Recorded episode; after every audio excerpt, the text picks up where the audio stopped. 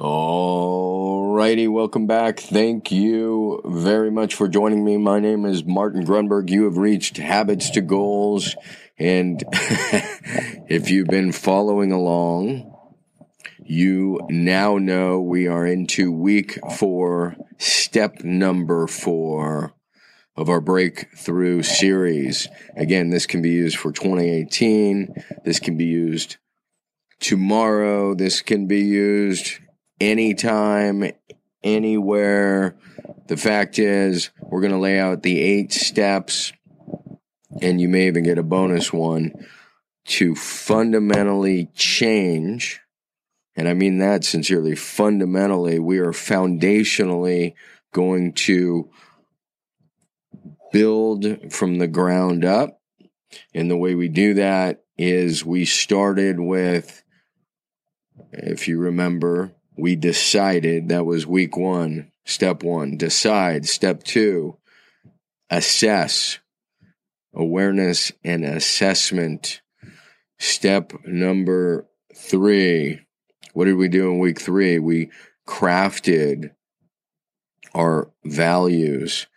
See, a lot of people will think they know what they stand for. They think they know what they represent. If you asked them to produce their top 5 values, chances are very good they can't rattle them off.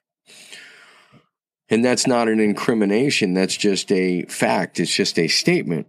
What I'm asking you to consider is it any accident that the best organizations and the greatest people can, in fact, do that, recite their values?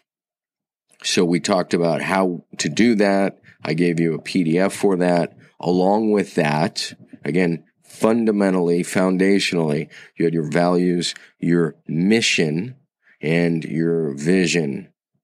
So you were working on that, you were crafting that, and I warned you not, because a lot of people, most people, it's far more than, it's like 95% of people are not going to do this. The question is, are you going to do this? It doesn't matter what other people are going to do. What matters is this is how you change. You either live by default or by design. This is how you begin to design. You craft, you identify your values, your mission, and your vision. And yes, you are working with clay, not marble. This is a process. So just to recap, we have decided this is going to be the best year ever. We have taken the time to assess our starting point, like really where we are. We had that wellness wheel, the 8 categories, also a PDF. Every week you're getting a worksheet. This is an absolute no-brainer if you're willing to put in the work. So we go through the assessment, and then step 3, mission, vision, and values, except for we start with values. And here we are, week 4. Week 4, passion and purpose. I think when I wrote this up in the email, I was like, I kind of hate to do it, but I think I'm going to quote Oprah. I don't know why I'm saying that, because she's a terrific person. Wonderful woman. It's just like I'm always quoting like Aristotle and Socrates, but she has one of the great quotes on this, and it's straight up. It's, if and when you follow your passions, you will find your purpose. And the quote to kick this all off, to reinforce the fundamental, foundational work you've done, we will lean on our buddy Socrates. The unexamined life is not, sounds a little harsh, is not worth living. The unexamined life is not worth living. Most people either don't do it or they do it a little too late.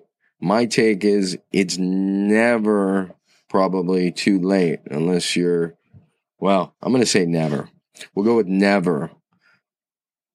Never too late. The unexamined life is not worth living. We are going to examine our life, and that's what we're doing in the Passion and Purpose episode. That's what we're doing with our new PDF worksheets. I'm giving you one around strength and weakness.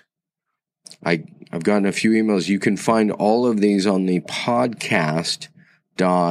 So that's the subdomain, podcast.thehabitfactor.com. Obviously, we can't hang these off iTunes, so you have to go to the website, podcast.thehabitfactor.com.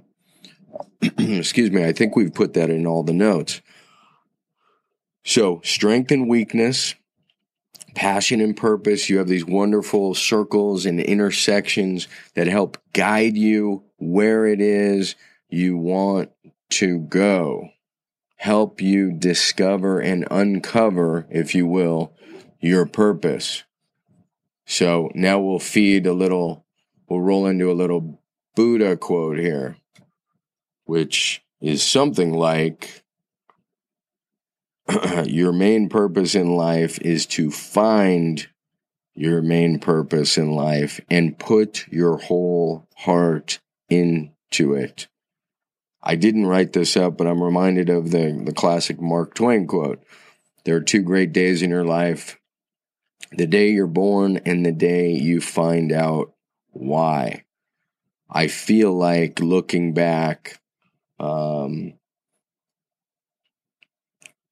just on the Habit Factor now as I reflect on this, even doing this and sharing these exercises and talking it through, this is special to me because A, I enjoy it. B, it's, quote unquote, a strength, but it's certainly a passion. It's something I love doing. I've said it before, teach once, learn twice. So I'm constantly learning and sharing. And the fact is, there's a lot of passion around this work. Writing a book was a big pain in the ass. And, but the mindset was, if it just helps one person, it's going to be worth it. So that's been incredibly rewarding, working on and with the Habit Factor and with other people and providing these tools and resources through Equilibrium. So there you go. Now you're going to work on your strengths and your weaknesses.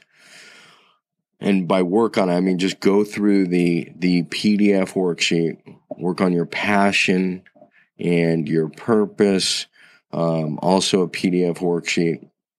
And then we're going to roll on to week 5. And you continue to lay the groundwork. And we have moved from foundation to what I'm calling kind of this next level, this inspiration. So that's what's beginning here with passion and purpose. Remember, the unexamined life is not worth living. You are doing the hard work here. You're doing the examining. Do not be afraid of the process and do not think you have to get it all right. I'm telling you, just getting involved in the process has tremendous rewards in and of itself. So get after it. Keep sending me those emails. Thank you very much. I hope you enjoy this exercise. And remember, feel free to share this with somebody. It may help. Cheers. Just how misunderstood is pressure as a subject, particularly when it comes to our productivity, performance, and even, incredibly, peace of mind? Well, here's a quote from a recently published book, Performing Under Pressure. In fact, this is more than just a quote. It appears to be the author's main thesis. The bottom line, pressure is the enemy of success. It undermines performance and helps us fail. The paragraph goes on to cite many supportive instances, such as pilots, surgeons, and air traffic controllers making errors, or professional athletes missing their usual shots while under pressure. Pressure, the book asserts, is more than a nemesis. It is a villain in our lives. Wow, that's powerful language. It's understandable why the vast majority of people, and even these authors, might think this way about pressure. On the surface, pressure certainly appears to be the enemy. However, if we look deeper, we discover that pressure, much like what we discovered about habit in The Habit Factor, is neither good nor bad. Pressure is an entirely neutral supernatural force. Taken a step further, due to its preeminence within our lives, it would hardly be fruitful to view pressure as the enemy. If pressure were truly the enemy, then we might as well pack up and head home. It's time to surrender. We can't possibly win, right? If we were to follow such a pervasive misunderstanding that pressure is evil, a nemesis, and a villain, we should make every attempt to avoid it, right? And unfortunately, doing so would not only prove frustrating and fruitless, but would greatly inhibit our creativity, productivity, and ultimately even impair our personal growth. Even the wealthiest of parents who want the very best for their children will go out of their way to ensure their kids experience some real-life pressures, such as chores or a summer job, with the hope that they'll reap all the associated benefits that come with challenge and hard work. Discipline and responsibility come to mind. There's even a famous Japanese proverb that underscores this point. Adversity is the foundation of virtue. To be clear, we are not referring to negative peer pressure or bullying, but rather life pressure, things such as work, chores, and responsibility, knowing that is the type of pressure that teaches children important life lessons that help forge their character and will serve them long into the future. The idea that pressure is a villain or the enemy of success ultimately proves untenable in the real world. Rather, if we choose to look deeper into pressure, what we find is that it demands our careful consideration, understanding, and even ultimately our appreciation. The same kind of appreciation you freely give to your greatest passions. After all, what is more important than your most pressing goals? Understanding how pressure is the fuel to help you achieve those goals is vital. Not even a reality TV star avoids pressure all the time, as my daughter once asserted. In fact, some might even argue that due to appearances, contract obligations, etc., a celebrity may experience even greater pressures than the average citizen. To view pressure another way, consider the simple act of problem solving. Any problem, by definition, involves an existing state, condition, and a desired end state, ideal condition. The objective or goal is to bridge that gap. It's worth noting that the gap itself, the delta, is what instantly generates a sense of tension, or to use its synonym, pressure. And since humans are naturally creative and problem-solving creatures, their ability to channel pressure to solve problems makes them unique. Today's episode is brought to you by Audible.com. There are over 180,000 titles to choose from. If there's one thing I know, and I think Jim Rohn was the one who said this originally, in 5 years, the difference in your life will be largely based upon two things: the books you've read and the relationships you have fostered. Doesn't it make sense to take advantage of the downtime, whether you're on the road, on a run, in the gym, kill a couple birds with one stone, get a book going? It's phenomenal. The more people I turn on to it, the more compliments I get. Not that I've actually done anything. 180,000 titles to choose from. You get one free book a month, 30% off any other book. Again, check it out. AudibleTrial.com/habits to goals. I'm going to say that again real quick. AudibleTrial.com/habits to goals. And that is the number 2. And of course, when you support our sponsors, you are supporting the show. So thank you again. I am extremely grateful. We'll see you at the next episode.